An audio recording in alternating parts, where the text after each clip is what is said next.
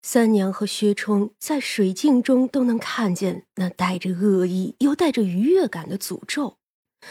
这张老太对那小姑娘说：“你娘迟早是要死的，等她死了，你爹就给你娶个后娘。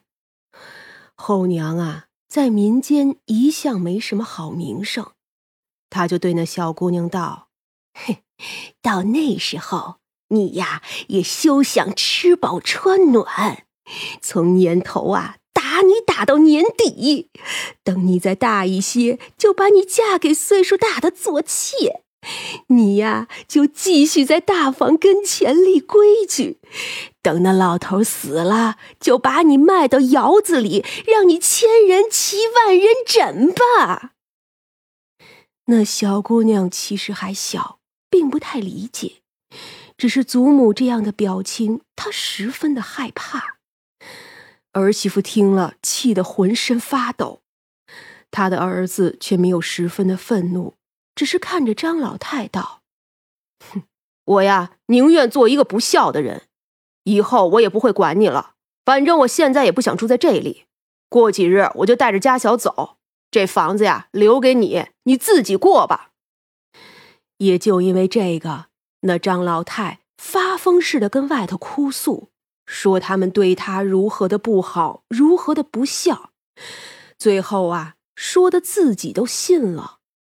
又有那嘴快心狠的故意挑唆，说都是儿媳妇的不好，才弄得儿子也不孝顺了，云云。所以呀，这才有了前面的血案。看完之后，薛冲眉毛死死的皱着，哼，这人也太恶毒了一些，从一开始就不孝。这一辈子对长辈不孝，对夫君不和，对子孙还不慈，竟还有美名。所以呀，有时候真的不能听那些流言。就这样的，说不定还会有人说，是因为儿子儿媳太坏，这孙子啊也不孝敬他，所以才会有今日呢。哎，真是。这个老婆子做了这样的事，这一辈子是不会好的，只怕来生啊更是这样。只是啊，这男人苦啊。下面灵堂前头的男人像是老了几十岁，蹲在那里一张一张给妻儿烧纸。虽然他不曾流泪，却也不知道在想什么呢。只叫人看着呀，就像是行将就木了一般。其实啊，他不过才不到四十岁。三娘和薛冲回去之后，薛冲就一直有点愤愤不平。虽说那老婆子已经被送到了大狱里，可薛冲心里还是觉得很憋屈，为死去的人憋屈，也为活着的那个人憋屈。三娘就劝他：“这世间的事呀，不就是这样吗？有的人呀。”就是有本事叫人觉得他好，觉得他委屈。就算到了最后，他做出什么恶事来，人们呢还是觉得定是旁人逼迫太甚的缘故。说到底呀，或许那一家四口不知哪辈子欠了他的吧。哼，这样的人下去应该受刑。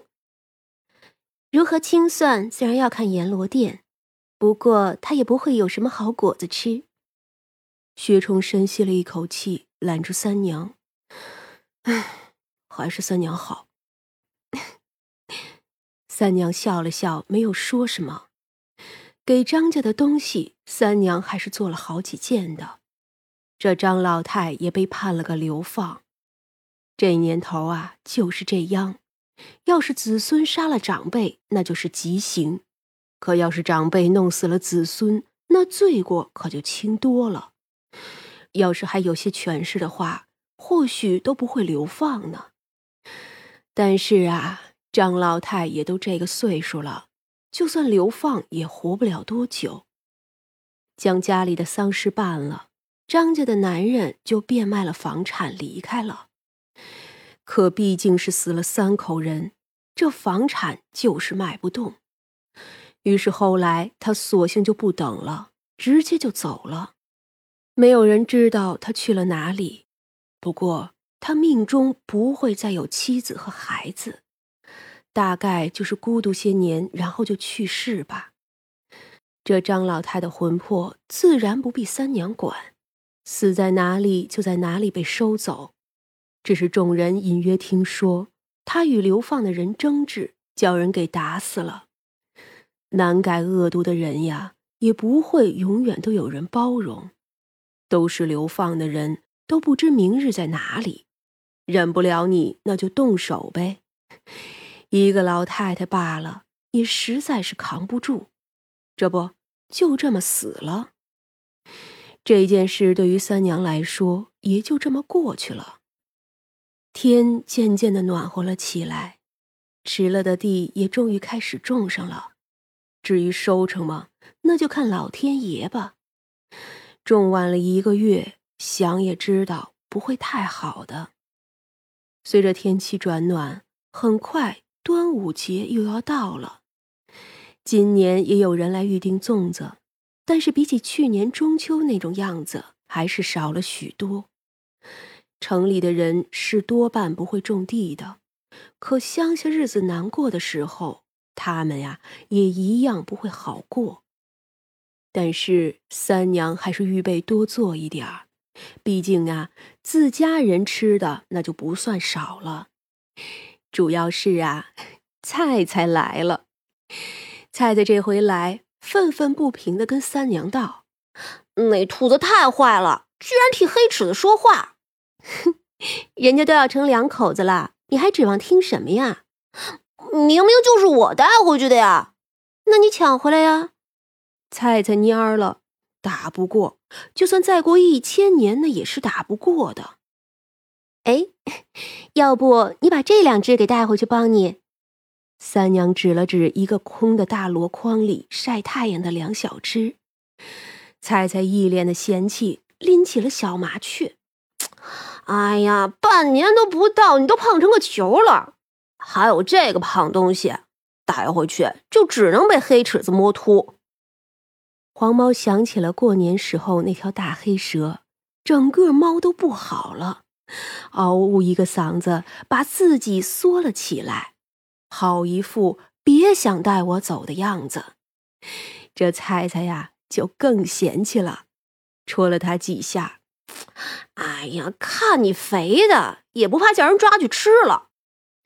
这一身肉啊，都能炖上一大盆了。菜菜说完了就走了，丢下两个胖孩子瑟瑟发抖了好一会儿，然后呢，嗯，就又睡着了。这十足的没心没肺，也真是没谁了。这黄猫以前呀，也不知道怎么过的，自打来了三娘这儿，就真像是找到了家的孩子，自在的很呢。菜菜如今看着薛冲，倒是不嫌弃了，叫爹呀，也是叫得格外顺嘴，尤其是在抢好吃的的时候，张嘴就是爹。薛冲呢？实在是没法那么没节操的，只要是菜菜叫了，那吃的就都给他。于是啊，这便宜爹这一天光给粽子剥皮了，一边菜菜一边猫，他自己反倒忘了吃了。一家子呀，其乐融融，倒也十分的有爱了。就是吃饱喝足后的菜菜化作圆形盘在廊柱上的时候。吓得麻雀和黄猫叫个不停，后来呢，被三娘抽了一顿，老老实实的打包粽子滚回去了。薛田过来说，将那胡大爷家的几口人都安顿好了。这家里小的小，没力气的没力气，今年种地呀，肯定是种不好的。正好此番圣上也赏赐了几亩地。就雇佣他们给侯府干活地里呢也不光他们，还有别人呢。他们呢能做什么就做点什么。这胡大宝的未婚夫家已经开始预备要娶她了，看得出来这家呀对他还是不错的。所以等三个月校期结束，他们就要娶她了。